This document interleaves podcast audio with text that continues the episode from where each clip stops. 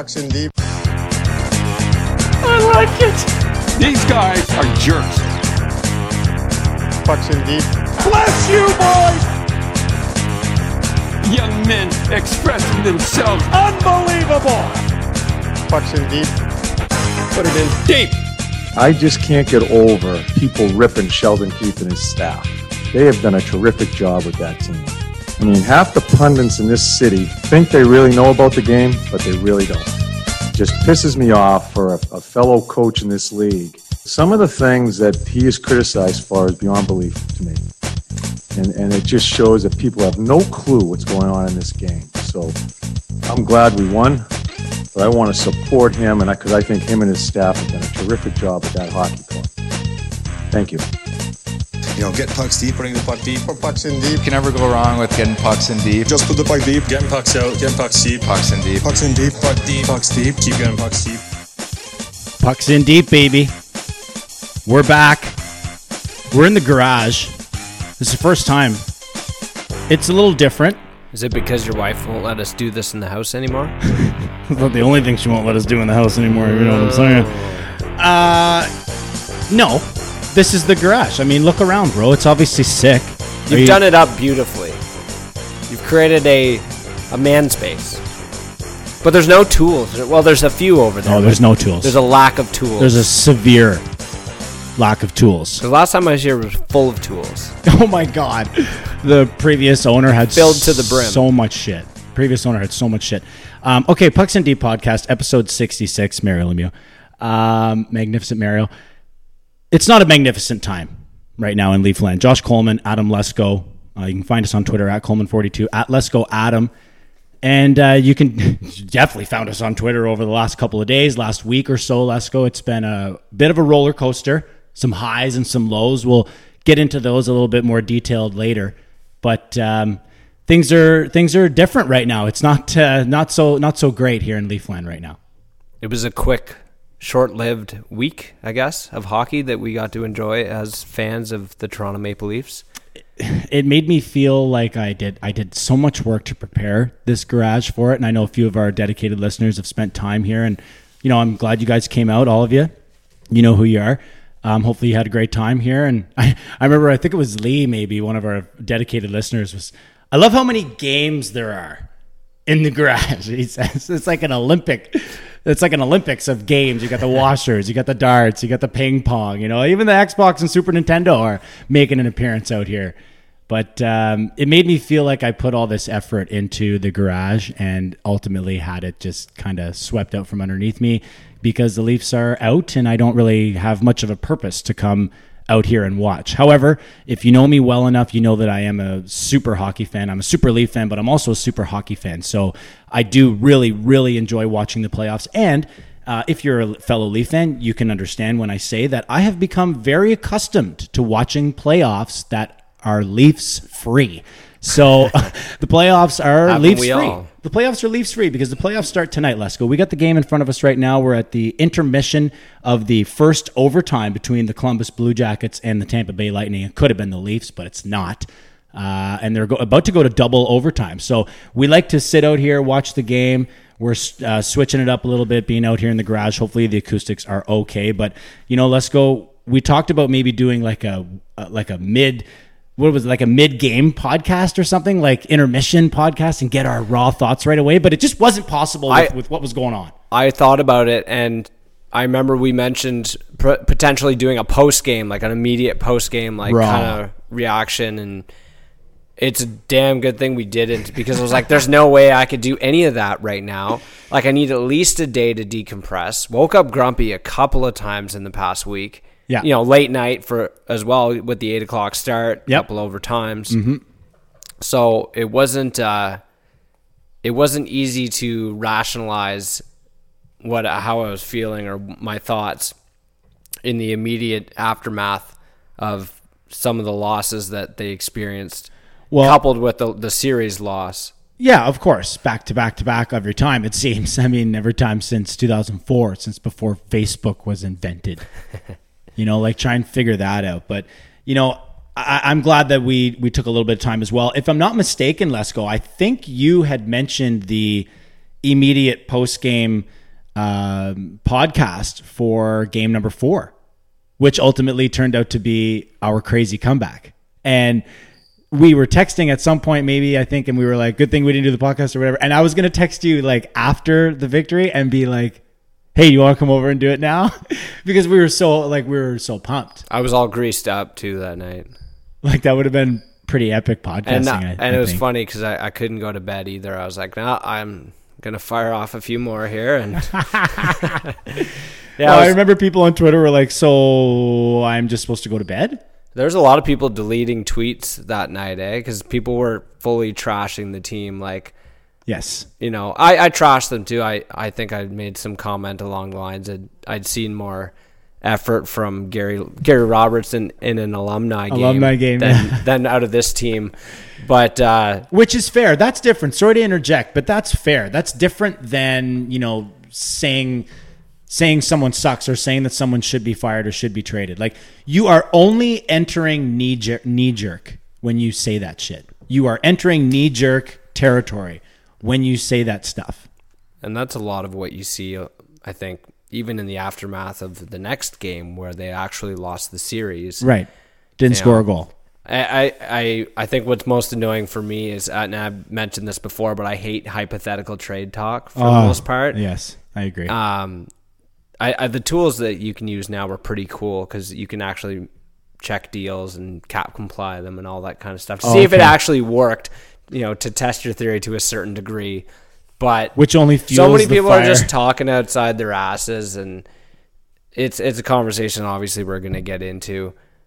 I think it's a really disappointing 24 hours for the Maple Leafs, considering not only did they lose that series, but now we find out that that first round pick that they had to dump off in the Patrick Marleau salary dump deal is going to be 12th overall to the Carolina Hurricanes, who look like they're gearing up for another good playoff run. Uh, yeah, and we would have loved to have used that pick. Let's be honest. Everyone would love to use that pick, but Well, no one thought it was going to be 12th. no. I mean, mean, I think that's why they were comfortable giving it away.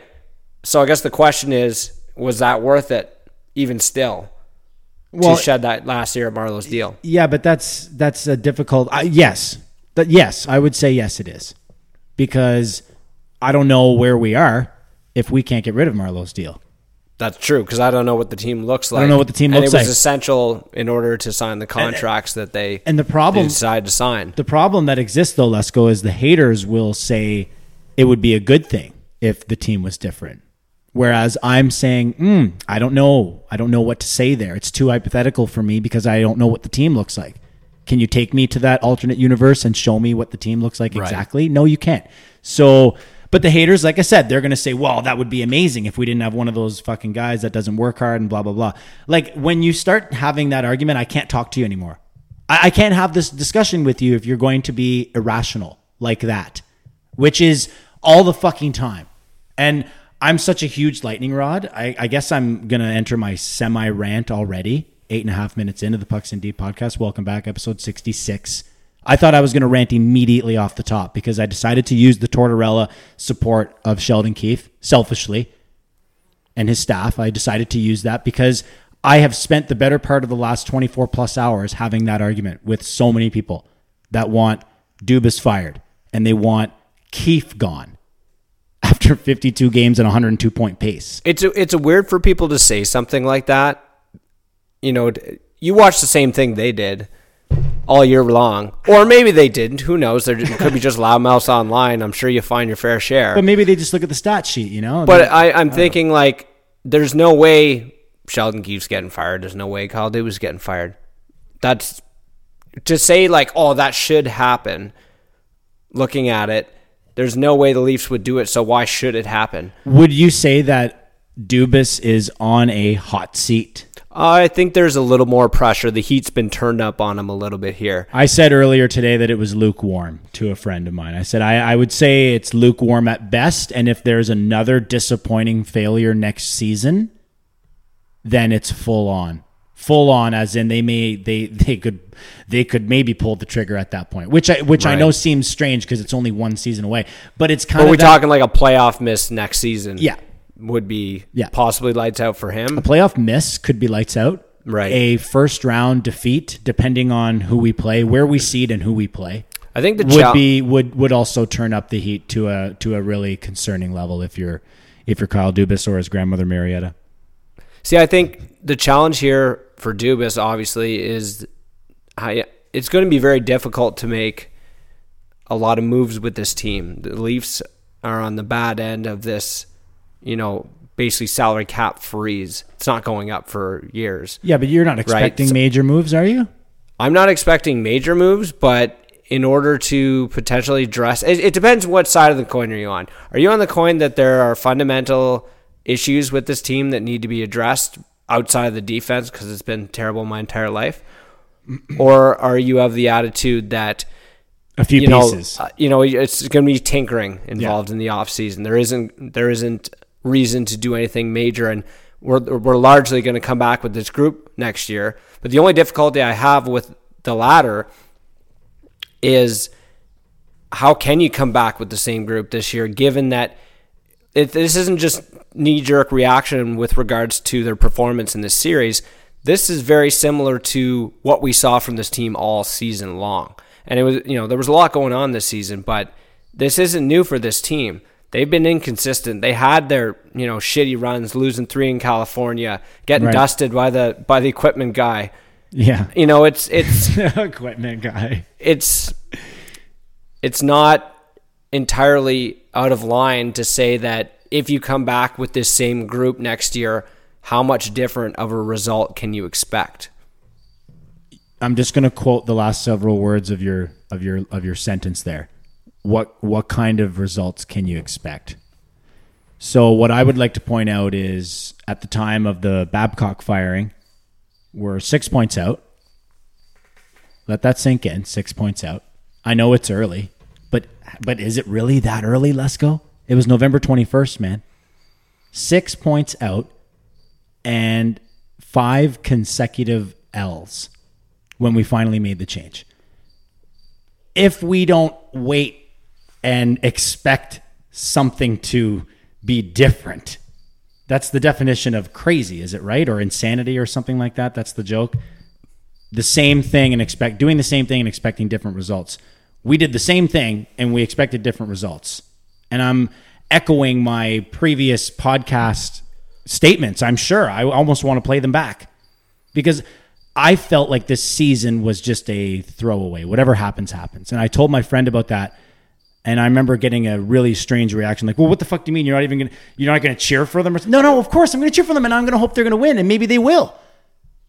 But the decision was made to just go with Babcock again after everything that went down and how fucking terrible it was. And what did they expect to happen, Lesko? I don't understand how it took so long. And my question for you with what you said, what kind of results could we have expected? What kind of results could we have expected had we made the change in a timely manner and started the season with Keefe and his system and cuts, training Yeah. camp, We'll all never- that fun stuff? we'll never I know. know we will never We'll know, never but know. I don't think we're six points out and losing five Right. in a row. Right. I And, and- don't but it's, think that. it's really hard to it's really hard to assess though because like I said, they still played another 40 games under Keefe and we saw the same shit that we saw in this series against Columbus. Yeah, fair enough. The sample size isn't exactly small here with this group.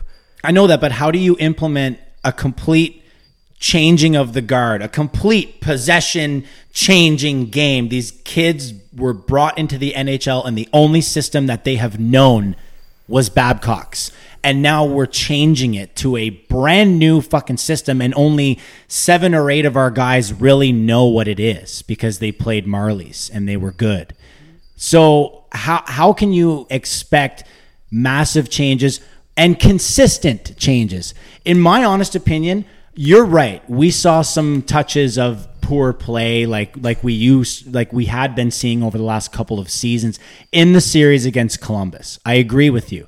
But at the same time, I also believe that we saw a hell of a lot of good stuff in that series too.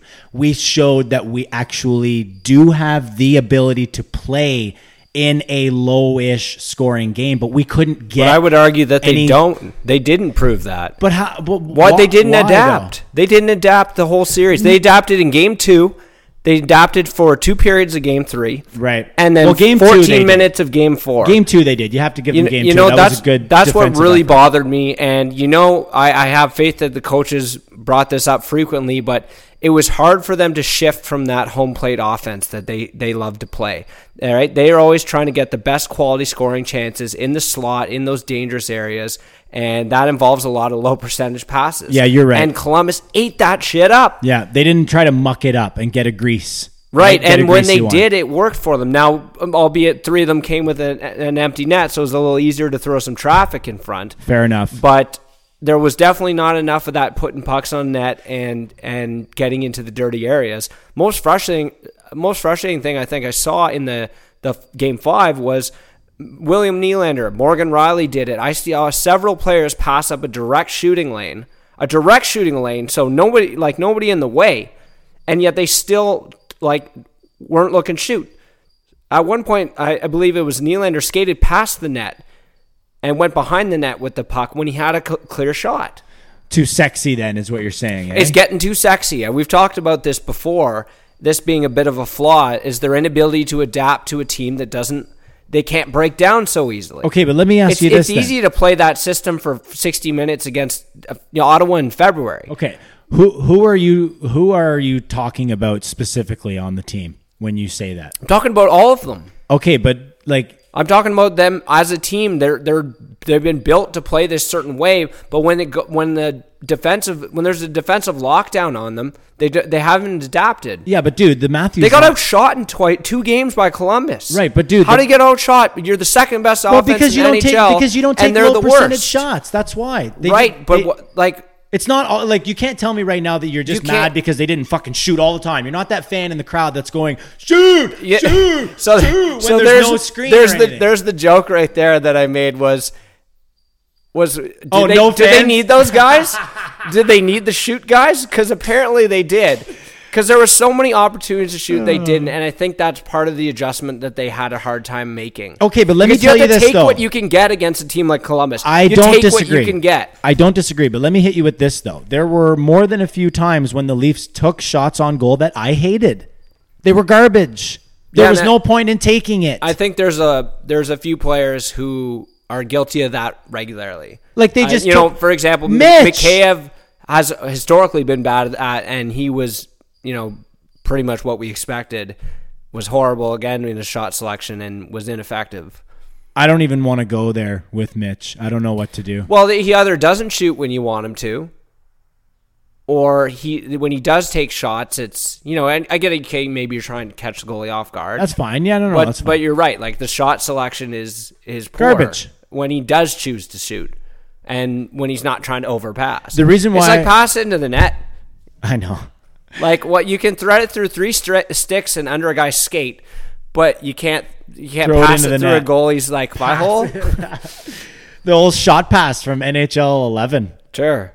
Um, listen, the reason why I asked you who on the team you were specifically referring to is because I felt that you were being slightly unfair to the Matthews line because the Matthews line is not a chip grind muck line. I don't care how you fucking describe it. No. Zach Hyman is a chip grind muck player, No. but the reason why he does that is to allow for the sexiness of the Matthews and you know whether whether it's Nylander or someone else, they can create some magic after Hyman gets the job done. Now, by the way, on a, on a complete sidebar, how good was Hyman in the series as well? He was fantastic. He, he wasn't very effective in game one, but none of the team None of really was. But that goal he scored Um, from that Matthews pass was ridiculous. Skate to skate yeah, to five hole. phenomenal, and I really enjoyed that. So that goal, the tying goal, was incredible. That whole game was in, uh, uh, well, that whole game was ridiculous in that it was the most boring, awful game I'd watched, and somehow we were still watching it, and uh, we got to enjoy that. That was that's a game I'll never forget, even though it's a sidebar of, of the playoffs now that they didn't make it anywhere. Oh, it doesn't But I'll remember that game forever because it was incredible. It was incredible to experience, and, and I had a, I had a lot of fun, and I, I- was quite happy after it. I kept saying during game five, I was like, we have to win. We have to win. Because if we don't win, then that unbelievable comeback is nothing. It's Right. dick. Yeah. And people will be like, "Oh no, it's not. It still happened, and it was a good learning experience." I do, I do agree. I don't wanna hear about learning I don't want to hear it anymore. I That- know. we needed to win It's- because then the comeback is like, "Oh my god, we came back and then we fucking won," you know. And now we're playing Tampa, and this could be us. It's still double OT, by the way. These games are getting pushed back, bro. Yeah, it was it was basically like I said, sidebar footnote. Essentially, it doesn't really mean anything, but I'm just saying I'm just describing it from a fan's standpoint and and how what it meant to me personally just to see that. But you want to talk about resiliency in the playoffs or at the end of the season or in hockey in general. Uh, resilience is making that comeback, yes, but carrying that over Yes. into something bigger. And they missed a huge opportunity to do that. I remember the Keefe quote after the game. It said, or I think it was the next day after the morning skate. He said, uh, "We're really, really, really excited to play tonight." And, so I read that, been. and I was like, "Yes." But they didn't- they didn't look at. A lot of guys didn't look at- Here's my biggest complaint, and it it is a direct Keefe complaint, and everybody knows I've just been fucking stroking that guy off since I don't even know. I fuck man, a long time. Last year, I wanted Babcock fired in five minutes and Yeah. wanted to keep him. But anyways, this is a direct Keefe complaint, and I will soften the blow by saying it's hard to chirp a guy for not breaking up that nuclear line Mm-hmm. because every time they were on the ice, they could have scored They did, and it's, every time. so wa- I can't blame the guy Lesko for doing it. But the problem is, in Game Five specifically, nobody else showed. Nobody. And in games two and four, the games that we won, everyone showed up. Mm-hmm. Everyone was there. Even Clifford was on the ice making well, plays. I shouldn't say game four because they they only showed up for a portion of that one, but Yeah, but I remember in game four, our bottom lines were doing something. Spezza Right. was doing they things. spent. You're right. That that fourth line spent a lot okay. of time in the opposition. Yes, they did. And the Kerfoot line. Okay, there was energy and they were helping. Mm-hmm. We were losing and we needed our big guns to come through, but those guys were helping. Yeah. In game five, nobody did anything outside of the nuclear line. So That- I can't blame Sheldon for not breaking it up, but my one my one small complaint would be I wish he tried it for the first and then moved on. So you would agree then that that's great that you brought that up because my next question for you was going to tie it back to your original question asking me if Dubas was facing any heat. Okay. And you know, I found Keefe was facing a bit of a heat online and elsewhere. Uh, there was some criticism, and it, it has to do with that. It has to do with putting together line combinations that spent no t- time together in the regular season. William Nylander playing second line center, looking clearly uncomfortable. Um, you know, it, it clearly wasn't working after the first. I could, you could say That's what so I'm was saying, the surprised he didn't. yeah. He didn't adapt quicker. Uh, that because that that second line, uh, like Kapanen's been out. He was out to lunch the entire series. Oh my god. He was he was bar- like invisible, invisible, for the most part. non-existent. Yeah. Honestly, though, let's go. That, that that's why I mentioned that top line because it, it's they were so good. Like they were. They they completely dominated the puck. I They think were, was- but I don't want to fully extend that to Mitch because I thought he was terrible in the series. I He's agree. got one. What do you have? One five uh, on five point. Um, this kid continues to become a ghost in the playoffs. Notwithstanding, I say last year he had a pretty decent playoff, but even still, only one, I believe, five five on five point last season, uh, last playoff. Sorry, most of his points coming on the power play. So I you know, Matthews and Tavares were the best players by far on the Maple Leafs in this series. I think Uh, it's and then- Matthews and then, a long and then, ever, and then everyone else because Tavares did have a, a game or two off. Uh, Morgan Rielly, I thought was fantastic. I thought Frederik Andersen was strong. So, you know, he he did what he needed to do to give them a chance anyway. So, Well, except for Game Five. Except for that that one, but it's you know still can't blame the loss or the series on Frederik Andersen. So. No, I'm not going to blame the loss or the series on Frederik Andersen, but I am going to uh, throw my throw my name into the bin with all the other people that say that he can't get the job done when it matters because he can't. Sure, it doesn't look that way based It's on his record. it's time to admit that. Yeah. I was, and I defended that argument. excuse me. I defended that argument with a lot of people for actually quite a few years. Like I'm in a chat, I'm in a chat group with a bunch of guys that I, I don't even know actually, uh, but I know I talk to them more than anybody. I talk to them every day, and it's, weird how chat groups work like that. Eh? They're, are they your friends or not? Talk to them every day for 12 hours a goddamn day. Um, you know, always about hockey, about Leafs. And the one guy had been saying, listen, man, Freddie can't get the job done when it matters most. And I had Yeah, I had all the arguments against him and I defended Freddie and I'm I'm done. He can't get the job done Mm-hmm. yeah, but matters. there was no job for him to do because they didn't score. So I, yeah, but you can't you know what I mean? You what, can, what could he save? I guess he could have saved all of them and not given up any goals. Well, the other guy did. But- the other guy seems to always save all of them. And Freddie not only Yeah. listen to me though, man. Let me. I, am not being an idiot. Like just no, no, him. I know, but That- I'm just I'm just playing the, the defense role here because As you should. I like I I don't like the phrase "didn't get the job done." It's not as if the Leafs were up two nothing and they lost three two on three savable shots. That would be a place where you say didn't get the job done. And I agree with you, but what I'm saying is he cannot get the job done when the when it matters the most. I do believe now that there is some sort of issue with big moments. And when the game was getting near the end and everyone's thinking about a comeback and well, let's just pull Freddie soon and we'll we're only down by one, so we don't have to do what we did in game Right, four. right. And then all of a sudden Foudy shoots one from the fucking goal line Yeah. and it, it goes in. So what's He interesting to shits me, his pants. What's interesting to me, and, and it was fun. It, it was interesting to watch uh, Andersen's body language, both before and after the goal. And it's it's interesting also that it doesn't come up very much when people are talking about that bad goal. Why anyone isn't talking about the worst line change I've ever seen in NHL history? Bro, no one's talking about the worst line change ever in NHL history because he scored from the goal line. Okay, if he scored on if he scored on but a breakaway, does he score from the goal line if the four guys don't no go off the ice? No, he doesn't. But we can't change that fact, bro. So you're isolating, but that's what my point is. People are isolating Frederik Andersen over something that shouldn't have happened. No, no. In this one specific instance, you are correct. Right. But but in the 0 for 8 existence of his career, you Right. are wrong. He Well, cannot let that in. He cannot let that in. Of course he can't. I'm not saying he can't. I'm just saying like isolating that incident doesn't make sense, and and extending that to Oh. him not being able to get a job done. Well, don't you know what I relate mean? He the gave two. them a chance to win, did he not? Yes, he did. And that's his job. Yeah, but you can't relate those two things, bro, because I'm not saying that Freddie sucks or that he can't get the No, job but to done sit there, sit here of and that say goal. he can't win a big game. No, that's not what You I'm know what I saying. mean? He can't. I never said that. I said he can't get the job done when the game is on the line, which is true. Because when the game is on the line, he is absolutely guaranteed letting in a softie. Absolutely guaranteed letting in a softie. Does he make a bunch of crazy ass, unbelievable saves? Yes, he does. Does he deserve credit for all those? Absolutely. But why can't you stop the easy one? What is the problem with the easy one? Why does the easy one go in? Let's go. I'm not blaming the series on him That's or a the tough loss. one. I'm not. And So I, why I don't is mean but, to. But back to my question: Why isn't anyone talking about that line change? Like, Oh. why, why didn't somebody directly ask about that line change in the fucking press conference? Because it was fucking embarrassing. yeah, it was embarrassing. It was embarrassing. yeah, oh, it, it was probably, Actually, you know what? Though probably the worst one I've seen since they did something similar this year.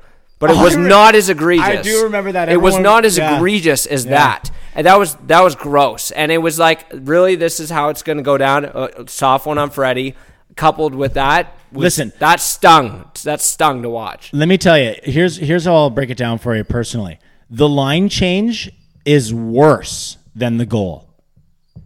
Right? Would you agree? The line change Oh, for is sure. wor- is a worse hockey play than letting the It goal happens in. less frequently. Well, because some like sometimes shitty goals go in, right? That's the nature of the game. Sometimes Yeah. it goes off your arm or off someone's Yeah, yeah. face and in. You can't help it. But in this instance, you know, the line change was worse than the goal. But that one goal specifically was my straw into the camel's back. right. In As terms of your in- faith in, in, in Andersen to get yeah, it done in game Yeah. five and game seven. In terms of my ability to not pucker up my butthole every single time they enter the zone when it's, you know, when it's nerve wrack, white knuckle, bite your fingernails off time. I don't want the puck anywhere near the net. And it Yeah. shouldn't be that way. Yeah, I shouldn't be as worried, and, and and I lost a bit of that confidence. I think after the what was it, the Atkinson goal in the first game, that it was like, geez, like normally you can count on him for those kind of things. Yeah, right? sure. So but and, and, I, and I definitely I you know there's got to be some some listeners here that are like super big Freddie fans and, and man listen guy and guys and gals whoever it is I I was with you And I still am. I like Fred. I think he's a great goaltender.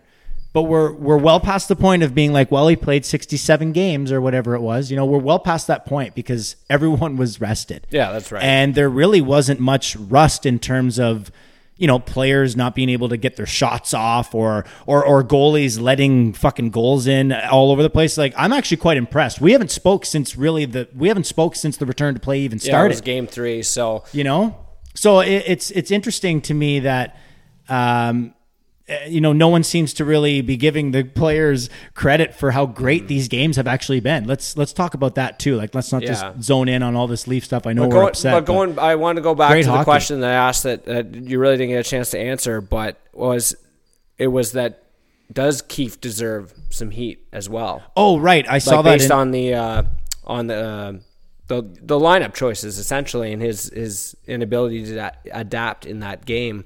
Uh, because I even saw some people throw out the word outcoached, which kind of reminded me of last year because I didn't really feel that way. But I think there is a bit of an argument to be made given the line combinations that went out and how miserably those those bottom lines failed in that game. I think outcoached is is technically correct, but I also I do feel that it's slightly unfair. Like we do give the guy credit for getting creative and trying something, and that's pretty much the opposite of what Mike We Babcock ever really did. And we lost anyways. and and we've praised Keefe throughout the season for trying new things and, and having a, a willingness to to uh, you know throw those options out there and taking advantage of the plethora of talent on the team. but think about it, Lesko. What if what if Tavares knocks that one in? You want the one he hit the post? Yeah, what if he knocks it in? I know, I, I know, we don't. I know, we don't like to play I that game. know. Okay, It- but it- but it was very wide it- open net. And Oh, it could, it's like could have been in exactly. It's like not like it's, just, it's not like a breakaway. I'm not saying know. what if he scores on and, breakaway. and that goes back to what Keefe pointed out, and fairly so. You know, 2%. I think he was protecting the boys a little bit there, and that he didn't. He he probably could have railroaded them for a couple of things if he wanted to, and he had at previous times in the year talking about lack of maturity and things of of that nature. yeah, he'll but- stick up for his boys when it's necessary. But. I think here and I he think it was kind of said, you know, hey, we're shooting, we're shooting two percent. You know, it's it's we you unlucky. He talked a lot about that. Fans don't want to hear it, No. but it shelters the boys. I, yeah, you can call it shelter the boys, and I'll agree with you, but it's also just a straight fucking fact. It is Like, it's a straight fact that goes right in back your my- face. it goes back to my argument about uh, generating more opportunities on net because if your percentage is low and kind of sh- you know tells the tale of the shot quality that you're getting, you can want to increase your overall volume so those percentages hopefully increase the results. I guess, but if they're not high percentage, then your percent your shooting percentage is going to even go down. If you keep shooting perimeter and he makes a bunch more saves, what's the difference if you score one goal on forty shots or one goal on twenty? It's not to say that they should only luck. they should only be taking them from the outsides. It's just that I, I I feel like they weren't taking what they could get most often. But CBJ does such a great job of clogging up the middle, which Right. is where we need to be. That's where the Right. Leafs live. and that's, that's what I was saying. That's where they live, and and hopefully, you know, part of what they learn and what they work on next year is breaking those types of systems. Because this is, and a lot of pundits called it, and journalists talked about this going into the series. This was one of the worst matchups the Leafs could hope for. I was just about to say that. I was just about to say, you know who else lives up the middle? Tampa Bay. And look at what we're watching. They're going into triple overtime right now. yeah, there you go. They're about to go into triple overtime, tied at twos, mind you. And how But I, I don't know if you- Tampa right now? I don't know if you saw the opening goal No. for the Lightning. It was garbage. And uh, Nick Alberga, guest, uh, former guest and current friend of the Pucks in Deep podcast, host of the Leafs Nation on the Fan 590, Nick Alberga tweeted out uh, a funny GIF of uh, what is it? Let's go. The Blink 182 video, first date. The first date video from Blink 182 when Mark Hoppus is going, What the fuck? Like, What a reference. He goes, What? Well, that's what it's from, right? That's what the GIF is from. It's a famous one of a guy saying, What the fuck? And that's what it's from. It's from that video of uh, Blink 182's first date. And he's like, Leaf fans right now after watching that goal that Korpisalo just gave up. and it literally was what I said out loud. I was watching the game and I went, What the fuck? He just lets one in. He just he just lets one in. Yeah, and and that's goes back to what I was saying about getting shots because you don't fucking know. That's playoff hockey. Yeah, man. true enough. You You're like, right. There are way less. right. There are way more garbage goals than there are Like, night, pretty ones, Yeah. You know, leading the top ten on TSN tomorrow goals. I know, but dude, the other thing too is like AJ with the chance in front, and Korpisalo gets a fucking elbow pad on I it know. somehow. Like, what the fuck? Game game inches, right? I guess you, if you want to isolate plays, you But can't. now- but now- now we're but- just torturing ourselves. That's what no, we're no, doing. But it's not a torture. It's just it's kind of it for me. For me, it, it helps me. It's an affirmation for me that I'm not like ready to blow this thing up or make significant changes. What was that thing you put in the prep about Chris Johnston? His his article says seismic changes are required. Like get fucked. Well, and I think that's there's a bit of a No. an argument to be made for that right now. In that we're going to see a lot of change given the fact that CC and Barrie are gone for certain, Yeah, but we knew that already. and thank God. And Right, we knew that already. It's not like just because of this game five. no, you no, have, not you have because to write an ba- article no, about it's, seismic it's change. no, no, it's based on an assessment of the entire year. Okay. it's uh, based on the entire year that clearly this group that they thought might be knocking on that door of Boston, Tampa elite in the Eastern Conference. Isn't. We're talking about someone who's mediocre at best and is middling now with uh, eighty percent of the NHL.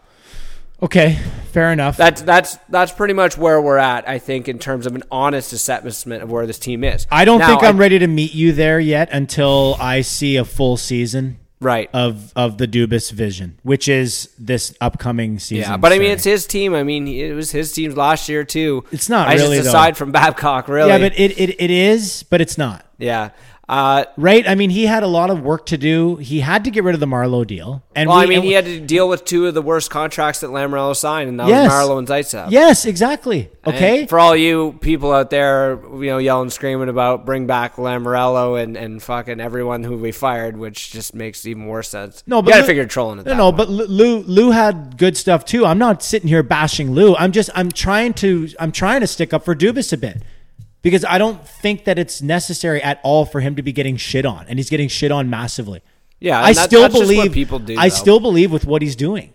Yeah, oh for sure. And I think I think that's what I, I might have dithered with a little bit, but at the end of the day, and I've said this a lot of times, that I'm pretty confident in this management group and what they can do and their ability to manage this team. But what I've heard a lot about in the last couple of days is is his vision of what he wants or what he believes can win can actually win Can it win? can it win? So and obviously there's a lot to be done here and you know as much as they they got to say they believe in their guys, you got to think that this defense experiment we'll call it this season didn't work. Right? I mean, we can all admit now that Dubas had his first major miss as a GM in the Tyson Barrie trade, Oh, absolutely, huge loss. Uh, it's basically Kerfoot for Kadri now. which ain't good. Um, no, which ain't good at all. But at the same time, Lesko, it it does it does need to be noted that Kadri Kadri ousted himself from here. In a sort, we did Okay. We did agree that that was probably a strong factor in making him available. I don't know if it sounds like they were shopping him because there was more than one deal out there for him. I like Kadri. I liked Kadri while he was here. I, I, I like him as a as a hockey player. I like his intensity, but he he was ousted here with Right. what he did. Right. And that's just it. Okay. Good player, great player, whatever. Um, at the time, the deal was great. I was on the ball field. I think we were having ball practice. And, um, you know, the news broke, and me and several other Leaf fans were very excited about it. Oh, I was pumped about it too. Very like I thought it was a good deal at the time, but as the year wore on, we're like, I don't know if this guy's coming around. And I mean, if I'm a team out there in free agency, he's not getting seven, eight million, wherever he thought he was getting before. He fucked himself. And I remember one of the major reasons saying that I had an argument with a guy that told me Barrie is is just going to be another Gardiner, which even though Barrie I wish. No, but even though Barrie didn't play like very great for us, he didn't make glaring errors like Gardiner did in big moments. Well, in that game, but he never really that got a- game. He got hurt. He got walked several times. Like he didn't look. He looked hurt before he left the ice in that Yeah. hockey game. He I- got walked probably three times before. I think I'm talking. I think what Or I'm are you talking, talking about during the season? No, no, I'm talking about more so like puck possession. Like when the puck is on his stick, I'm okay with it. That only. That only though. You're right. That but that's all I said, right? Like when the puck is on his stick, I'm okay with it. Right. Um, but you know, at the end of the day, I remember saying that to, or what was I saying? Oh, uh, the buddy was saying it's not going to be a good idea. He's Jake Gardiner 2.0. And I said, no, no, I'm okay with how he plays. I know he's offensive, he's not defensive. But I said the major factor for me here is that it's a contract year for him. I thought the fact that he was coming to Toronto Here's your an- stage. here's your wheelbarrow He could put all your himself, points in. yeah, or he could earn himself like a nine million dollar Yes, deal or something that's like what that. I mean. But that that's okay. And I remember saying because my buddy said to me, "Well, then you're not going to be able to afford him." And I and I said, "I won't care if we have a goddamn ring." Yeah, You know, and I'm not saying, oh, we got Barrie, we're going to win the cup. I'm just saying, if that turns out to be a great deal for us and he gets a $10 million offer, you know why he's getting a $10 million offer? Let's he go. lit it up. Because he lit it up. And we probably won the cup because we were unre- No, no, but if he's getting a massive Yeah, deal yeah. like that, it's because of the impact he made. So. You know, I thought it was going to be a win-win. Either maybe he plays like okay, and, and we can retain him somehow, some way, probably not, or he plays unbelievable and we're great. Now we don't even then want him back. Now we don't even want him back. Yeah, it's interesting. We're reminiscing Nobody about Kadri and Gardiner uh, a little bit here, just come up in conversation. Uh, I don't know. I wanted to ask if you saw that photo of Nazem Kadri scoring that goal with 0.2 seconds left on the clock. Yes. from the inside the net camera, and it's just capturing the moment where the puck just is going over the line. And it's it's in the air a little bit, and Ka- it's Kadri's in the crease when he banged that in, with that kind of look of wonder in his eyes. Yeah. It's an incredible photo, and actually, there's a there's an article, a whole article about that photo, I guess, in uh, in the Athletic that I have not yet to read. It's on the list. That review took a long time. Yeah, yeah, Like a really, really I mean, point two, like, how many years ago do you have to go back where they don't even get that? Oh, for sure. No, Because it's yeah. it, probably pre HD, you might not get that. yeah, true. Yeah. I remember the broadcaster was like, "Look at," he's like, "The problem with this right now is that it's a still frame, and I can tell you folks with hundred percent certainty that the puck is not eight inches long." so he's like, It so- all like stretched out. Yeah, it looked really stretched out. But when he said that, I kind of thought, you know what? He's right. If if it's if it's that close to being all the way across the line, but the puck is eight inches long, real time, it's already across. Fair. Like Fair. as far as physics and math and science are concerned, Yeah. it already crossed. Yeah, but obviously for the rules of having to see the white ice on the other side, They can't. Right. Yeah. That's the whole thing. So, But it was an interesting point that he made because I was like, oh yeah, when you think about how fast the puck, you know, because he snapped it in there, like obviously it went across the line. It was, I thought it was good right from the get go, and it, it ended up being good. So it was a fun thing to uh, to watch them review that, and it was a, you know what I remember saying to my buddy Lesko, I was like, hockey is definitely back. Because here we are sitting here over a fucking huge ass review, and it was a round robin game too, so it's not like it was, you know, a, a, to win game one or something like that. That would have been even more interesting had it been a, in a playoff game. So much more pressure on the officials to get that right. Uh, I did want to cycle back through uh, a little bit more Maple Leafs questions we can hammer out before we move on here. Great. Um, I, I got to ask you straight up just why you think they lost. I know I took, kind of talked about what I thought about their inability to adapt, and obviously a, not, a lot of guys not showing up were, was an obvious one. But was there anything else for you that you wanted to add? Well, I don't want to put a blanket over it as an answer, but I, I'm looking at I'm looking at the same reason why Tampa lost to them last year. It's it's a matchup that you that you lose. It's a matchup mm-hmm. that you can't beat. It's a matchup that you can't really, you know. It's easy. It's like you, the antithesis of what these teams are. it's the kryptonite mm-hmm. because you look at it and you say, well, I'm not saying you specifically, but you know, people will look at it and say, well, they didn't adapt or, or they need to change or they need to have a plan B or something like that. The problem with the way the Columbus Blue Jackets stifle you is that you don't really have a plan B because plan B is what? Chip and chase. Right. And that's what they do anyway. So they're like, bring it on. And they have two stud D men back there to receive your chips and your chasing and just send you back on your merry way. Uh, I, I hate to say it, but perhaps the only reason that we even came back in one game four is because we didn't have Zach Werenski on the ice for the last nine and a half minutes. right. And we scored three goals in the last four and then won it in overtime. Yeah. So if Zach Werenski is there, do we come back and win that game? Are we this disappointed in the game five loss? Do we have that euphoria that means nothing now because we didn't move on? I don't know, you know. But the, the point of the the point remains, they play you the way you don't want to be played. And that only really goes for a couple of teams. The high flying, skilled, fast teams. Okay, the Tampas and the Torontos of the world. And they swept Tampa last year and took us down this year. And I'm not saying that we're as good as Tampa or anything like that. But let's go. We all know. You look at the stats. We match up great against they're, Tampa they're too. comparable. We uh, match up in the great way against that Tampa. they're built and, and the way they play the game. And So the reason it's- why it's we accurate. the reason why we we match up well against Tampa is because we play the same style. So we we whether we go into their building or they come into ours, we're we're playing the same game. Let's go. I'll play you right now, and we might win, and you might win. Mm-hmm. But then all of a sudden you bring Columbus into town, and and you're like, oh shit, we have to play this different game. No, let's stick to our game, and the goals will come. And and I think that that was the right philosophy to, to take. Let's stick to our game plan, and the goals will come. Well, and try not to get shook, right? Unfortunately, they just didn't come. And you do, and like I think guys do get shook overall, and and when you're getting shut down, you're getting frustrated, and you think you should be scoring, you're not Gripping the stick. But that's something that has been overlooked, and it, it's real easy, and I think shitty in a lot of cases for people like, yeah, well, this fucking guy and that fucking guy, it's his fault and those fault, and we gotta trade him and that, and fire this guy. Like those are just easy knee jerks we talk about a lot that are just kind of annoying, but. What Annoying. what's really overlooked is that not a lot of people right there giving Columbus the credit they deserve for having a plan And executing it. executing that Perfectly plan. Because the Maple Leafs had a plan, they didn't execute it, they didn't win the series. That's really what it boiled down to at the end of the day. I mean, did the Leafs have chances to execute? Did they, you know, did they outplay Columbus in that last game? For the most part, yes. Well, one line did. Right?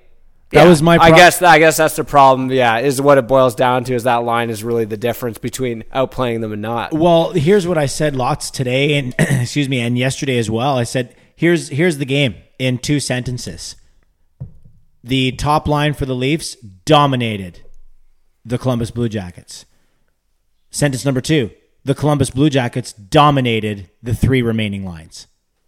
And that was the game. We had no offense from our bottom three lines. The only time that someone else that wasn't on the nuclear line got a shot was Nylander had that nice um, glove glove hands uh, shot that Korpisalo made look like he was picking blueberries out at the ranch, like no problem whatsoever. And both Lee and I were watching the game together. We're like, "Come on! Like, how does he make that look so easy?" Yeah. You know. But anyway, the point is, we had one line that was so good so good, had so many great chances, and I felt like they could have popped one at any fucking minute. But as the game went on, I kept saying, we're running out of time. You know, Yeah. Like, how are we running out of time with half the game left? Well, because we haven't scored yet. And Yeah. every time you just went guys- half the game without scoring, Yeah. What makes you think you're going to score in the second half? and, and other and and all those other three lines whenever they went on the ice i just held my fucking head in my hands and prayed to god that everything was fu- going to be fine mm-hmm. until the other guys were rested enough to come back out i was basically playing NHL on fucking Xbox and loading up one line and then just using my other lines to make sure that I didn't get scored. yeah, on. and just turning off fatigue factor, so you can just run them out all the time. You know so it, that was that was again it brings us back to our quick little Keefe talk we had earlier there i would have liked to have seen somewhat of an adjustment in that sense i don't know about you know adjusting the actual style of play or the strategy or Well, that's harder like to do. It's way That's harder, to do when that's all you've been taught is, is to play a certain way. Right. Uh, it does expose the depth of the Maple Leafs a little bit. Uh, you know, like I, as I mentioned, and as Keefe mentioned, we didn't. He said straight up, we didn't have. We had guys that uh, did not perform to their abilities out there, and it hurt them. Uh, I guess the most negative question on my my my uh, palette here is who was the most disappointing player for you of the series. Oh you know honestly it's really unfortunate to have to say this dude but there's a laundry list isn't there? There's a li- you have lots to choose from.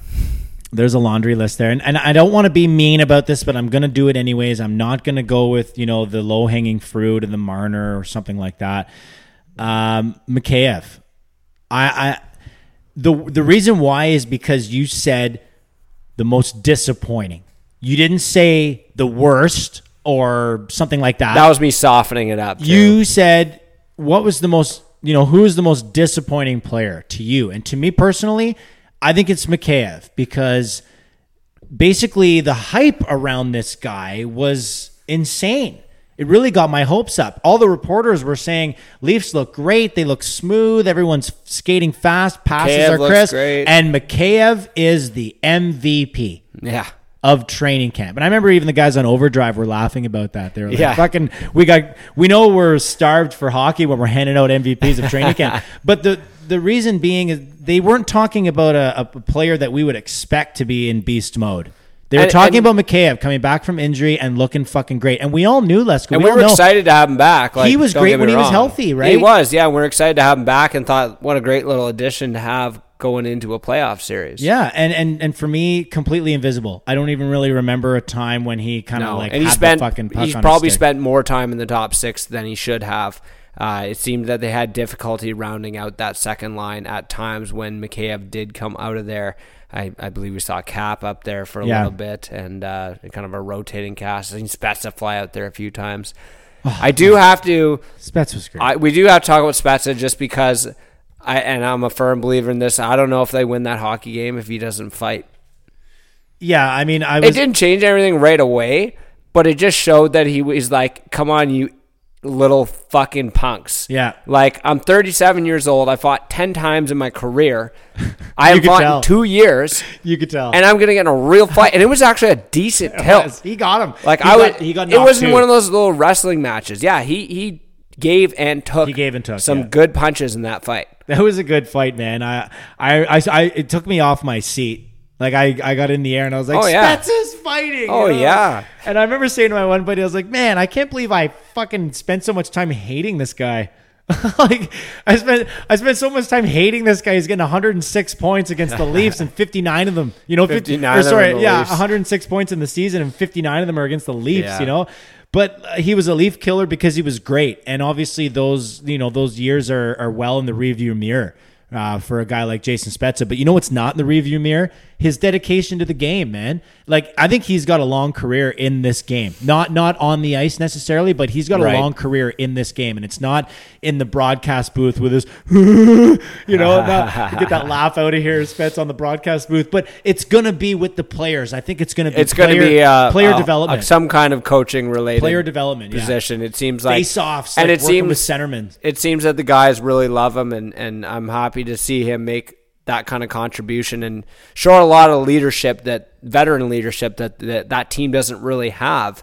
Um, obviously, losing Muzzin in, in that same breath about veteran leadership. Talk about a guy who's been there, knows what it takes to win, and losing a guy like that to them is massive. Oh, it was massive. Now, taking it to the back end, we haven't spent too much time in the defense here, but one thing that we've has become apparent when with Muzzin being down at the end of the season, and then once again uh, here in the playoffs, is that with Jake Muzzin, Justin Holl is a second pair defense and fringe, but without Jake Muzzin, Justin Holl is a third pair and nothing more, unfortunately. yeah, that's that's correct. Like he was not great He's after Muzzin went down. he's an AHL defenseman. That's what I'll say. Well, he's got a one-way NHL deal. I know, but that doesn't mean that he's good enough to play in the NHL. Well, it means he is in the NHL. I know. I, I thought he was a revelation for them, but damn, you take him away from a strong partner, and he gets lost. Yeah, but I don't. I, I don't mean to throw like a an algebra question at you here and, and make you have to think about it. But how many teams, if he's on their active roster, how many NHL teams have him in the starting six? I don't know. Probably, That's the thing. probably not a lot. Yeah. I, I bet. I bet. Pro- maybe, uh, maybe like a third of the league would have him in there as Mm. It's, a bottom. it's hard as to a be nice to pair. the Maple Leafs defense right now because they really got exposed for being brutal. Did they play okay? Did the team play okay defensively? They played okay defensively, but really at the end of the day, it really showed you that against a team with such a poor offense, the number of times the turnovers, the the you know muffins out of your own end, the Icings. the getting caught, you know the Yeah. icings. Like there's, it's fortunate that we have some forced turnover and getting CC and Barrie out, but I mean, I thought Dermott had some good games, but is he going to be ready for a top four next year? Because he had That's an an interesting role question. with Muzzin down, and and then Barrie. he looked okay at times, but he also looked, you know, over overexposed at times as well. What I've been saying about Dermott this whole time since he's been in, within the organization is that he is Jake Gardiner 2.0. And by 2.0, I really, really hope that that means the new and improved version. Not, the one that cracks under pressure. Yeah, not the same Right. one that, you know, you can't really rely on. Sometimes it works, sometimes it doesn't. This is the 2.0 version. It's going to be much better. It's it's still not the best thing in the world, but it's definitely better than than our than our alpha version, you know, or whatever the fuck it's called. Um, he's very mobile, he's very active. He has good hands, but he just doesn't seem to have a whole lot going on between the ears. It seems. It, it- what I really like about him is his gap control, and he, prevents zone entries very well. But again, when it comes to moving the puck, which was seen to be a strength when he was coming into the league, has seemed to deteriorated somewhat, and I, it's just a little bit frustrating to watch. So really hoping that he can, you know, maybe have a bounce back year next year because it sounds like he's going to have to play a decent role for that team. And the difficulty is, and, and we'll kind of tackle this a little more, in that there's been so much talk about what needs to happen with this defense. We got to do this, do that. It's pretty hard to bring in guys when, you, you know, say if you're not willing to move any of the big four, which doesn't seem to be likely at this point. Even still, no matter how many people want to, you know, trade the wingers at this point. Like I, it's hard to do because really, I I imagine a Leafs defense next year that where Liljegren and Sandin are pretty much walk-ons, and the Lehtonen guy they signed out of the Finnish league. Well, I think Sandin looked like he definitely has NHL uh, talent, LH, NHL abilities. I don't know if I'd go so far as to say that he should be in the league right now. Um, but you know, another. But few- without the cap space, I mean, they they got a little bit of room, so they're going to bring in someone, I imagine. Yeah. But other than that, it's going to have to be round out with young guys coming up from within. Yeah, and I- almost ready or not no type and- situation. And, I was just going to clarify when I say not ready or ready or not, I don't mean like for the Leafs. I just mean generally speaking, like the general like talent. not your not your full development curve. You would Yeah. ideally like a defenseman. but we kind of have to bring him in now because we have to. that might be a situation and, and, and given the cap constraints that the Maple Leafs are facing, it, it, it seems like a very likely thing to happen, barring a, a huge trade. So let's sum up the Leaf talk here with one of the hottest topics. I did kind of graze upon it a little bit earlier, but do you trade one of the big four at this point, or do you see that that happening? no, No, I don't. I don't think so either. Like this won't be a. This it's won't not be a even. It's one. a non-discussion. Like Right. I don't now. understand. Now making it worse though. why would you Let though? me stick. Let me stick a quarter in you. Who do you trade though? If you have, or like if you decide that that's the only way you're getting the piece that you need, say on the back end, who you trade? I, I don't even want to answer it. It's Isn't like, it? Isn't it worse? But that's that's what they do, right? That's how the, they pull you in. well, I Pull mean, like if you put a gun to my head, the the You really don't want to trade these guys. the eh? obvious. No, I don't. I Yeah. don't. I don't. I think this is The a obvious answer, like- discussion. yeah. So so We're not trading one of them. I don't think they're. I don't think they're trading any of them either. Obviously, happening. if they do, it would be one of the two wingers. But we have them in locked Marner up. and Nylander. Oh, you do absolutely. But obviously, if you were going to trade them, trade any of them, it would be one of those two. Now, But it's still, uh, it's but still my too immediate- early to do it. Let them have Yeah. another year and maybe get maybe get a bunch of goals. Maybe Nylander tops thirty five goals, and now you can move him and get even more return. Well, Why I- would you move him now when you you can use him next he's year? oh, absolutely. He's got he's got excellent value, and I don't mean he him- scored thirty one goals this year, and I don't a full season. I don't so. mean him specifically. I don't mean to say that that would be my answer. I think, I my think answer would have been the- Mitch. He's the easy answer. My- no, my answer would be Mitch because you're getting you need more money. Why are you trading Nylander? His deal's fine. I know that's what I mean. His Mitch's de- deal his is deal's not great. fine. Just Mitch's deal's hard to trade. Yeah, I so know, You end up but- taking the hit on the return, but But so- you, but you, but what's a hit though? If you clear that cap space and you get a decent return back, now you can go get a f an FA, Yeah, like it'll have someone who's be available. Cheap returns, I guess, if A you're really D-man. trying to recover uh, recover space. I feel I was doing really. that. I I I, I don't re- wanna answer that. I re- I we retract probably my haven't answer. seen the, the the peak of Marner yet, but I was very disappointed in him in that playoff series. As is not letting off the hook. William Nylander was one of their. I, I'm going to answer my own question from earlier. He was the most disappointing player for me because he was a phantom, and once again a phantom in another big elimination game. Yeah. I'm a Uh, big Nylander defender, and I, I hate how much slag he gets, and Yeah. I think it's just because he's on fourth on the totem pole when it comes to the big four. And also the But- whole media circus that was his negotiation. Exactly, and I like I'm a huge defender, and I'm I'm a fan of what he brings out there. But man, could you? It's so frustrating to watch because you know what he's capable of. We saw him play, you know, good hockey, like uh, causing turnovers and playing Yes. hard in the other team's end. He's and a flyby. That just wasn't there. He's a flyby. He wasn't there. It, it's you could tell who was engaged and who wasn't, and maybe who fucked the dog a little bit during quarantine. Maybe. Uh, I mean that that's that's an interesting statement. It's kind of unfair. You can't assume. You know what I mean? Like maybe he was working his ass off. Maybe he worked out. Maybe he worked his ass off too fucking hard to get ready and was all tired. I'm I'm not. I'm just playing devil's advocate. Yeah, I know. That's a tough. That's a tough thing to to say. Yeah. So you figure they're But- all back. I figure they're all back too. That's an easy one. They're all back. Yeah. It's it, it it's very difficult to do for one, and I just believe that Dubas believes in these guys. He wouldn't have signed them within the last year and two years if he didn't. Listen, I will hit you with a big bomb right now. The reason why they are guaranteed all back is because they are currently at their absolute lowest ROI.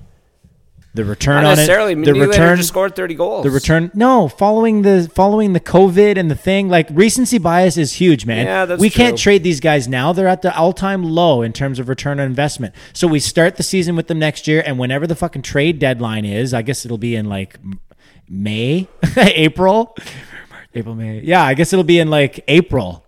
It'll be in April or May. So come April of of next year. Uh, after such and such amount of games and the trade deadline is happening and one of those guys is killing it and we can move him and get an unbelievable return then that's what you do. You don't do that shit right now. Even if you're thinking that we're going to pull a trigger on that deal you start nibbling on trades and you start you start sending out feelers to other teams and then hope and pray to god that that player kills it and maybe you don't end up making the trade anyways because he's killing it. But if you do, now his return on investment is huge. Right, right, and that that that's probably the more sound decision, and obviously the one that you know the management team in uh, MLSE is more likely to make. Uh, I guess to to kind of should we wrap up Leafs here? Like I know we've kind of hammered them to death. I don't know if there's anything we missed here That's at an this hour. point. An hour of Leafs, pretty much. Did we bitch about Freddie yet? Yeah, we did. We got into it pretty good about Freddie. Right. Uh, so my, my immediate reaction, though, I, I, I will say, in terms of like, okay, if they're going to make changes, and it could be possible, we don't actually know. Well, there's going to be changes. But it's about identifying. I'm talking about trades, though. Like, really, at the end of the day, I Oh, thought trades, JT okay. and Matthews can stay, and the rest of them, I don't know. Rielly, I guess I'd extend that too. Yeah, But the rest of them, I could. Oh, you mean like as I far as see it going. untouchables? Like You I mean- could, I could see them being.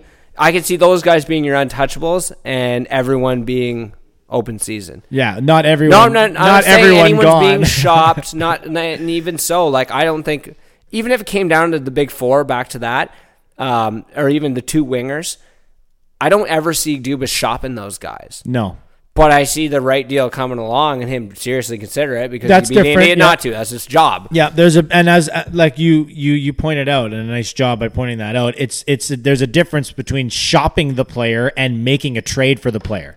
If Yeah. you shop and trade the player, then you were the one that was doing it. If you just trade the player because a deal came up that you couldn't fucking refuse, then that's totally different. It's not like you spent all this time and effort trying to find a spot to shop this player. It just came across your lap. Now there was an interesting point that was made in one of the articles I read in the Athletic, and it pointed out that there was two quotes that were very interesting. Uh, at different points in the season, one of them coming from Jake Muzzin, the other one from Auston Matthews, and they had referenced there are guys here, you know that that basically fade in big games and that don't respond or don't aren't showing up, right? So what concerns me a little bit, and I, and I imagine this will be a, a topic, and probably always is a topic in exit interviews, is who is a problem in that room? Who is not? Who are these guys that they're referring to about some guys? Keefe, some guys. Matthews, there are some guys. You know what I mean? Like, who are these guys they're referring to? Because they might need to find a way to weed them out. Well, just get Mitch to make a list. hey, Mitch, come here. That's what you do in the ex- exit interviews. Could you rank? could you please rank the guys who give the most shits down to the guys who give the least amount of shits? Mitchell Marner to the coach's office, please. Mitchell Marner to the coach's we, ha- office. we have a list project for you, Mitchy. We hear you have experience in this. Um, yeah, the, I don't know, dude. That's an interesting question. I mean, who do you think it is? I. I it's, it's Do you such, think it's such a, a, big, weird talk, Do you think it's a big player? on? Like, do you I, think it's a big player? I think it could be Nylander, but I'm more inclined to think Kapanen is definitely one of them. I think so too. I don't think that's what I was going to say. just- Cap's not there. I don't know if it's just because I follow him on social media and all he's doing is wheeling biddies. Oh, he's a bird. Having, Oh, having a yeah. time like I never. He's not the guy I saw stick handling in his driveway or like pushing weights in the gym or doing box jumps or scoring the golden goal. I, know, maybe like- it's just maybe it's just optics, but like I feel like that guy's give a shit level is not good enough. And all well, all we've heard about Kapanen since really he got to the NHL is there's so much there. There's so much untapped potential. Where is it? There's this. There's that. We've seen flashes, but yet he could like this whole year probably I'd say was disappointing for him because what he he, he put up a 20 spot last year, did he not? Uh, I don't know. I have to dig up the stats. He scored more goals than he did last year. I can almost Yes. guarantee that. Yes, but uh, for me, um, the, the the two comparables seem to be AJ Andreas Johnsson and uh, Kasperi Kapanen. So, you know, if you're talking about keeping one of those two, which which one are you leaning towards? I'm I'm leaning towards Johnsson just because I like the way he plays the game a little better. He's better at both ends of the ice. He seems more engaged. He has a better finish. What I, it's irresistible about Kapanen is that unbelievable speed, his penalty kill ability, right? Yeah, I don't I don't disagree. Yeah. It's funny because, and we've heard this for quite some time now, that Kapanen carries a, high, uh, a much higher trade value because other teams say the same thing. They see a lot of untapped potential there. Oh well, that's that, that's exactly what I But say. I- I, say Cap Cap has a much larger return possibility than Yeah. Than Johnsson does. Yeah. Johnsson is I don't think he's even on a trade block as much as people want to speculate. Johnsson is a Leaf product. He's a Leaf draft pick, and he won with the Marlies under Sheldon. Right? Yeah. I know that And while being the one of the better players for the team. I know that Kapanen also played for Sheldon for the Marlies as well for for at least better part of three seasons uh, before he made the jump up to the the Leafs. But he actually missed the the championship season. I was looking at his DB. Mm-hmm. So the championship season, Kapanen didn't play for them. He played for us. He played for the Leafs. yeah.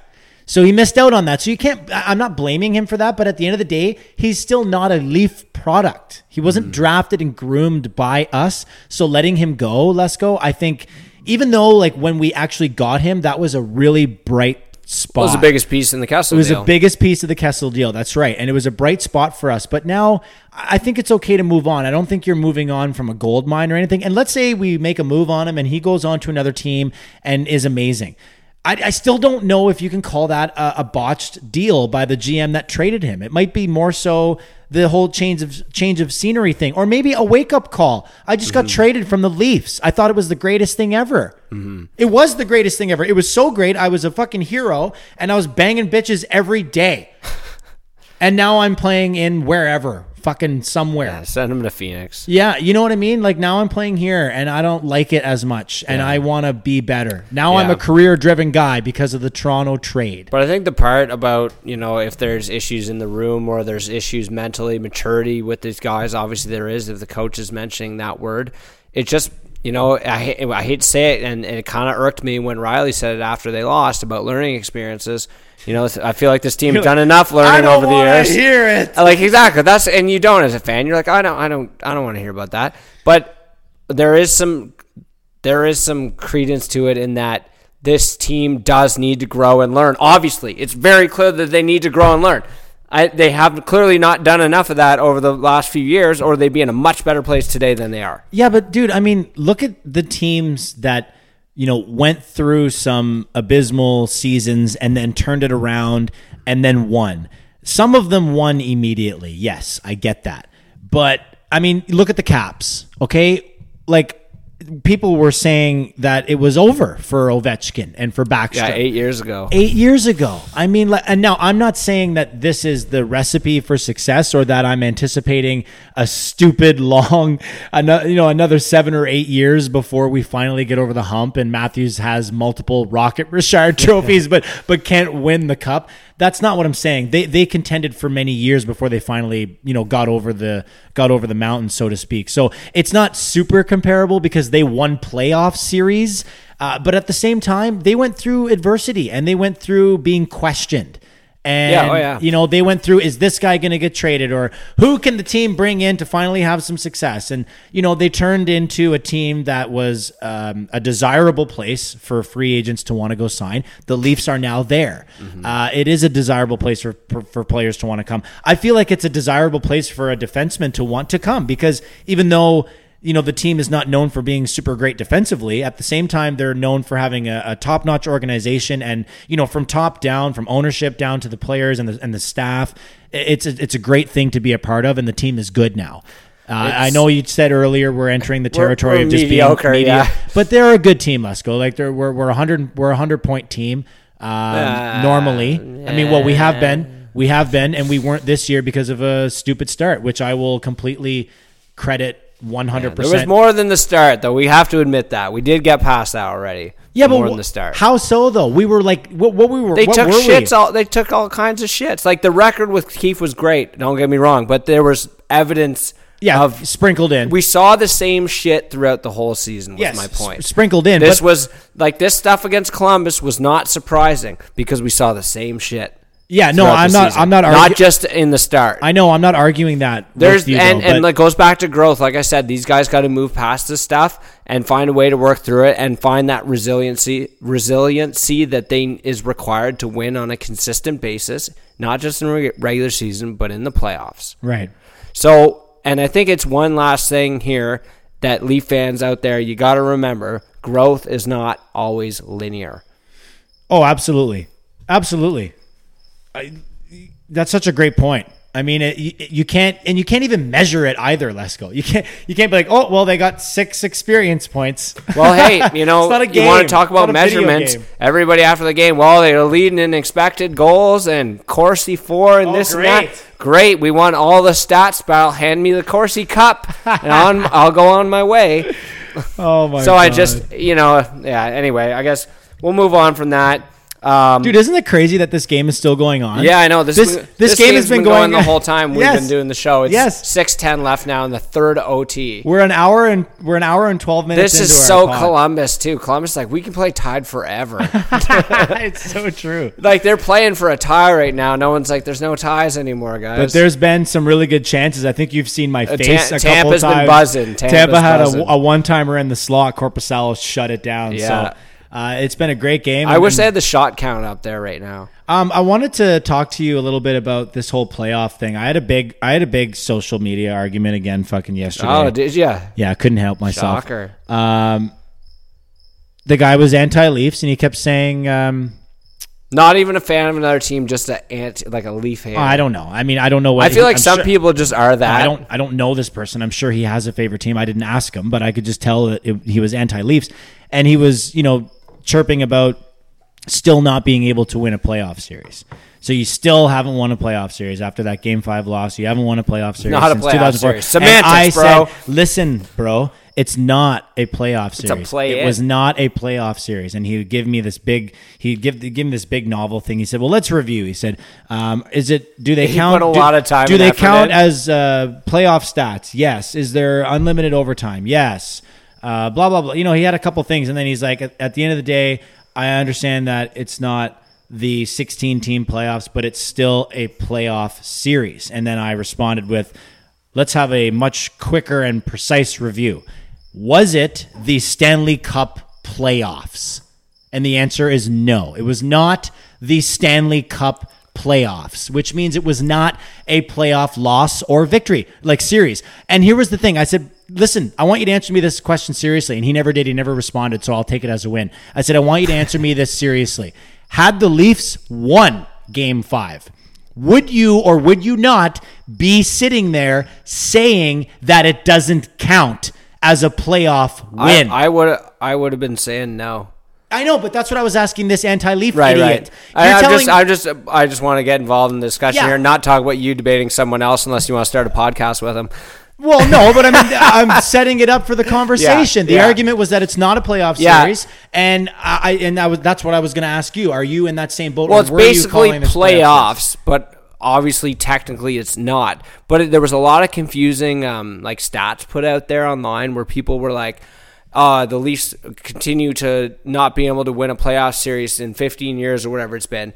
It's like, well, this was this not a playoffs? And then I saw other things being like, Leafs failed to qualify for the playoffs for the first time in four years. Okay, well, you got to pick one or the other. You can't just you can't just double fist me like that. I know it's the latter. We didn't we didn't make the playoffs. right. Yeah, exactly. That's what happened. We didn't Yeah. make the playoffs. And and let's be Which- completely honest. which sounds go- worse. We, yeah, but we may not have made the playoffs anyway. If COVID didn't happen, I know we were not That's- guaranteed. A lot of people forget that Columbus was basically within a point, I believe. It wasn't Columbus. at the No, no, listen. It, it wasn't Columbus that was the problem. It was either us or Florida. It was either us or Florida Oh, getting yeah, in. because of the division. Yes, it was either us or Florida, and we had two games versus Florida remaining on the schedule. Did Florida ever get dusted by the Islanders? Yeah, but like, They're let's not good. like stick stick to my point here, man. Like, we we might not have gotten in. Yeah, exactly. And we were lucky to have gotten co- like this whole COVID thing. We aren't as lucky as Montreal. Oh my God. Okay, we're not as lucky as montreal we Montreal. get into that series but, now? But, but we we are technically lucky that we were evil, even able to to play because Yeah. we might have missed. Oh, and yeah. now we lose, and it's a huge fucking deal, and everyone has to be fired and traded. Well, what if we would have missed? Generally, I think the conversation still would have been the same. It might have fired everyone, It might have everyone. even been more But negative. I don't had know. They, had I- they not made the playoffs? I don't know, bro, because because we went an additional four months after the coaching change. So we went the coaching change on November 21st. The playoffs would have been set and ready to go sometime in May, and we would have known by then if we were failures or not. The the the scar wouldn't have healed yet from the coaching being fired, the coaching change thing. But now COVID happens. We have an additional four months to sit on it, and we've completely forgotten about the Babcock thing. And now it's a huge goddamn failure. And Keefe is supposed to be on a hot seat now. Like, Yeah, guys had maybe the maybe for that 52 you- games. You, might be right that that distance uh, between the end of the or the surprise stop, pause yeah. of the season up until the playoff series that might have added pressure to Keefe's plate in that we'd almost you know gotten forgotten that the guy didn't coach the team for the entire season. Yeah, and we almost forgot that there's six points out of the fucking playoffs when he came in. That's right. And it was, it was funny because they weren't playing great too in the lead up to the uh, end of the season. No, it- we were going through a bad stretch there. Yeah, we were sure. we were losing, but so was Florida. Thankfully, if you remember, no one wanted it. Yeah, yeah, they were both the shit in the bed towards the But stretch. run. again, the most important thing to remember was we did have two games on the schedule against them, a home and home. And I was looking forward to them so much because if you remember, Les, because they blew the last Florida fucking trip. They blew. Well, they lost. They lost a stupid game to Florida previously. They laid an egg, Yeah. and it was like, guys, this this is and the then, team that you're directly fighting. Again. It was brutal. You know, so- so, we're moving on from the Maple Leafs now. Yeah, We've let's do it. exhausted ourselves on this. Postmortem's We good? over. So now, we, you know, you won't have to hear us talk about the Maple Leafs for I guess a little while. Maybe we'll, we'll sub in it with some Raptors there. Raptors playoffs coming up. That team's looking good Yeah, for a run. Yeah, Raps So, and Jays. Jays are exciting sub, to sub watch. some of well. that in there, except for Vladdy, man. That guy. What happened to that guy? I don't know. He strikes out all the time. My God, he came to camp massive. Everyone's like, they, remember they were talking about last year, like, yeah, no, he's got a good fitness regimen. We He's got on the him all- Dustin we got him all Byfuglien diet. Sort, sort of, yeah, he's on the Byfuglien diet there. He's gonna be not reporting to camp next year, be like, I don't really feel like playing baseball no more. Dustin Byfuglien. Yeah, Can we call my it? buffet. God, yikes. buffet- Get out of here. where Um, maybe, uh, Hour twenty. Habs, what do we got? Habs in Pittsburgh, quickly. Uh, Is that not very similar to what Columbus did to the Maple Leafs? Like Montreal, Montreal. You I know, I didn't- I didn't really, watch it I didn't really enough. acknowledge it because I don't. I have not paid a ton of attention to Montreal throughout the season.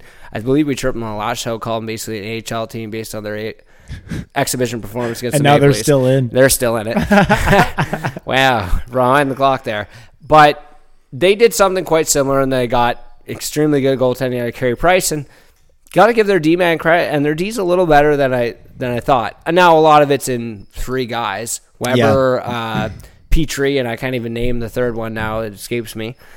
But they really seem to to play a similar game in that they were largely outshot and outchanced, and you know continued just to wait for their opportunities and capitalize. Yeah, I mean, it like you said it a couple times. I think during the show, it's a game of inches, and if you can get yourself on the right side of the, those inches, then you're going to win more often than not. The problem is, is that you have to actually work really hard to get on the right side of those inches. It just, it, it's a game of inches, which makes it sound like it's luck, but you actually have to create your own luck. You got to be lucky to be good, and you got to work hard to get good yeah, luck. Yeah, yeah, and and that's a big cliche that everyone likes to talk about is is creating your own luck. You have to work hard and create luck, and that's what teams like Montreal and Columbus are able to do really, really well is create their own luck, make make sure that they're in positions to to get a goal on, on the goal line. Because if Foudy goes and changes with everyone else, and the Leafs just grab the puck and away we go, then Foudy doesn't score. That's right. But he, he he just goes in there and he's like, well, no one's around, so I'll just do what the coach told me to and make sure I stay on the puck, and maybe I'll just shoot one. Hey! Oh, and you Right? and you know he's horny to score too. He was flying around most of Yeah, that was. series, pretty excited to be there.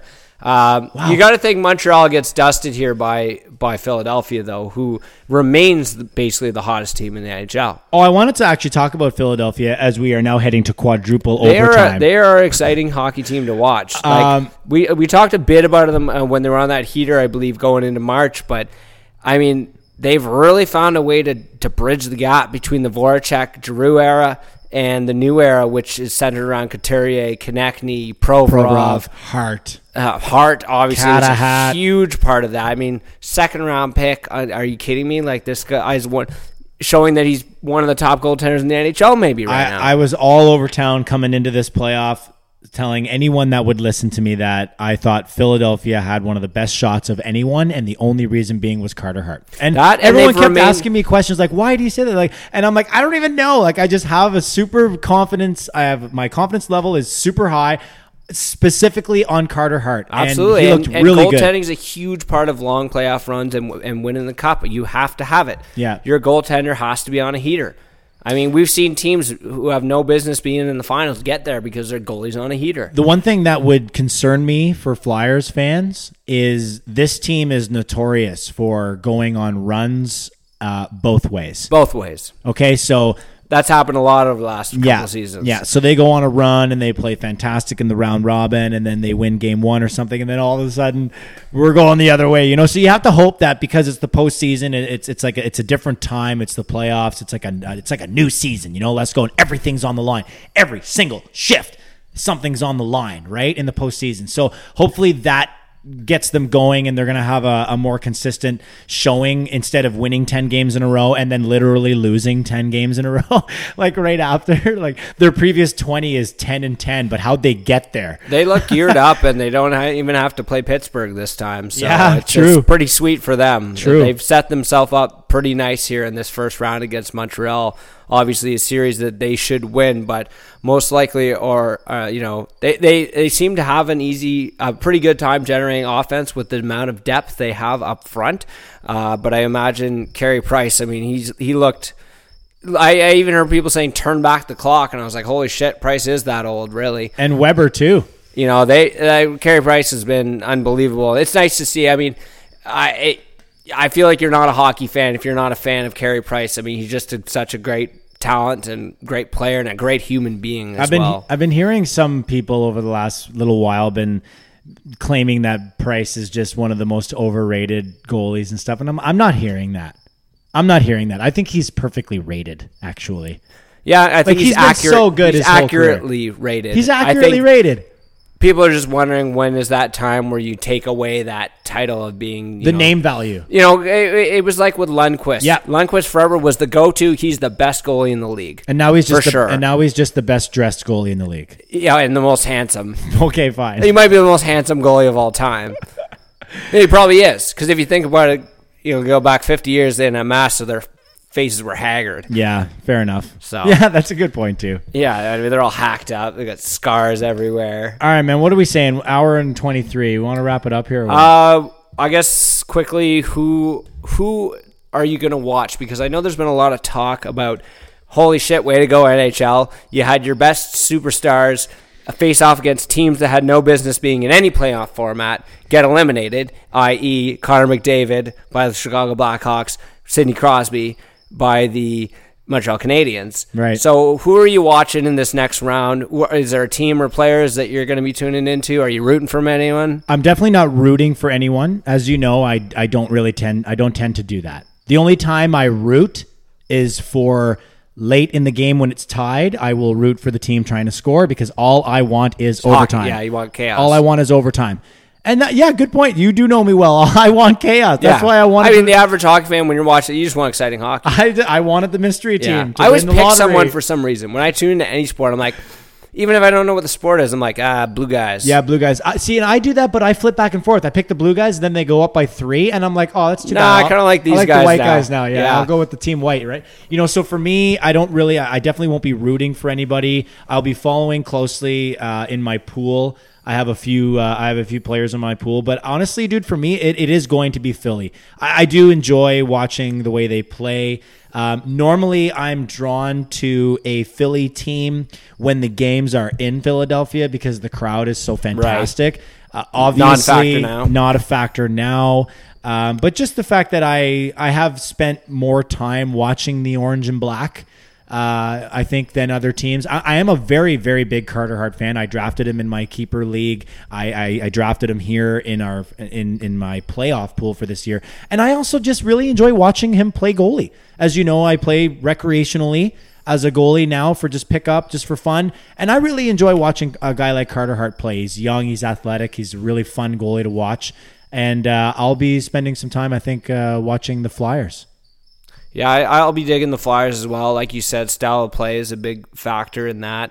Uh, I think Vegas Golden Knights, uh, just because of what that that team does. I mean, they score goals, they'll hit you, they'll bruise you. Yeah. you know they're built for playoff hockey, as far as I'm concerned. And I think uh, the Colorado Avalanche and Carolina Hurricanes, just for Carolina's an exciting, fast team to watch. You could say the same thing about Colorado. Uh, Nathan MacKinnon obviously is a huge draw. And uh, you know, go Nazem Kadri, go Jake Gardiner, go James Reimer, right? Yeah, good. Yeah, that, that's an interesting way to look at it too. I, I think Colorado goes without saying. I mean, that team is literally so electric. I mean, they got Nate Mack, they got um, Makar on the back end. Oh, I wanted to draft Makar in my playoff pool so bad because for me, I, I like to draft players from teams that I can't wait to watch play. I don't really want to draft a a, a player from Dallas. I don't really. That's you know, my only really thing about Colorado. like I wasn't. Um, I know the the game times are a little screwed up because of afternoon games and whatnot, but I'm like, I don't know if I can jump on like a full bandwagon of Colorado because I don't want to stay up that late to watch them. Yeah, that's a good point too. You know, one of the main reasons why I enjoy watching Colorado games so often, and we have a couple of dedicated listeners that are huge Avalanche fans. Shout out Pipes and Eric, big fans. Um, I love watching Colorado games because of their broadcast. Their broadcast is so good, and Mike Mosier has been on the call uh, for the Avalanche, so it's been really fun to uh, to watch him do, This- do it. This reminds me, I, I wanted to bring this up to you, but I was listening to Tampa Bay, Washington in the round robin. I had thrown down a live bet on the game, and it was the Tampa Bay feed on Sirius. Oh my God, you have Phil Esposito. was that Phil Esposito? The, He's out of his mind. The color. He's out of his mind. He is so out of his He's mind. so out of his mind, I was, I was, I'm so happy you heard him because I was No, like, no, I know it. What is this? I like, didn't was hear like, that, but I Who is this old man who doesn't know what the hell he's talking? He like, his for anyone out there, like, tune into a Tampa Bay Lightning because I guess it's the local radio broadcast. I'm assuming Mm-hmm. because it is, it would not pass the broadcast standards of anyone. Oh, absolutely not. All he did was bitch about like Tom Wilson roughing it up, and like he was just angry about everything. So that's Phil Esposito. That's Phil the Esposito. legend himself. Yes, that's Phil Esposito. And, and you know what? Let's go. It's so funny we're having this conversation right now because I I, I changed the channel because I can't I can't handle it. He He's cutting him off, the Yeah, commentator, that- sometimes. that's what I was say. He's just like barking about stuff. He's like, "What is this?" Sometimes he doesn't tell you what's happening. He's just like, "What? Is, I don't know what's going on. What is this? What? What is this?" I'm like, "I don't know, dude. You're supposed to tell me. I'm just listening." and the uh, and the, and the play by play guy is doing his gosh darn that best. guy is a saint, man. How does He's he? How does best. he? How does he get by? I don't know. Like, how does he continue to do his job? And he does. He doesn't um, feed into him either. He just kind of brushes him off. That's so funny that you were talking about that, man. Yeah, Oh. Phil Phil's lost his mind. Hey, um, Are we wrapping up here or what? Yeah, let's yeah, do we're it. ready to wrap up. All right, let's wrap it up. Pucks in Deep podcast. Thanks for coming out. We'll see Yeah. you uh, when the Leafs start camp December. Yeah, I guess so. Yeah. Thanks for uh, listening. Episode 66 is a wrap. Hey, um, I wanted to ask you. Um, I guess I should have asked you post show, but this will be good podcasting because it might make our listeners Will it rewind. be good? Last Did- time you said that, it wasn't. Did good. you uh, happen to catch in the intro during the montage of players saying pucks and deep, get pucks and chip a puck? Uh, our boy Auston Matthews makes two appearances. I did not hear. I it. remixed I it. I didn't know you you enter I entered, uh, entered some new yeah, some new material. new material, some I- new other players saying pucks and. Just Matthews. I heard a really good intermission speech the other day that we could have used the whole thing. He said it so many times. oh, really? Yeah, I, Well, I wish I remember who it was, but he had said like get pucks deep, and yeah, you know it's important when we get those pucks in. Right. You know, Well- like deep and stuff. Yeah. deep and stuff. Well, we might have to change our name to Balls in Deep uh, if we're going to be covering Raptors and Jays. Maybe a little golf in there. Oh my God, dude! Tiger's about to play a lot of tournaments. Oh, I'll talk about golf all day. Let's talk about golf coming up uh, in the next couple of podcasts. We're gonna need some uh, some You might content. need your own separate golf podcast, really. Maybe, but I'll get you on board. You're a betting man. You like to bet on it. Yeah, I know. I didn't. Thanks a lot, DJ, and fucking. Uh, what's the other guy that? Morikawa, the guy that won. No, I, I should have bet him when he was charging up the field Yeah, he was there. He was ripping. I was like, wow. I saw a couple of the shots he made, but I lost money on the other guy there, Steve Shed or Shoelist or whatever his name Oh, was. Scotty Scheffler. Scotty Shoe- Scheffler. shoeless Scotty Scheffler. I was like, this guy, this is my dark horse. Went on him. All right. Well, listen, uh, we'll talk to you guys next week. Thanks for tuning into the Pucks in Deep podcast. The postmortem is finished. Leafs are finished, but the podcast will continue on at Coleman42, at Let's Go Adam, and at PuckPod on the Twitter sphere. Keep your sticks on the ice. We'll see you next week.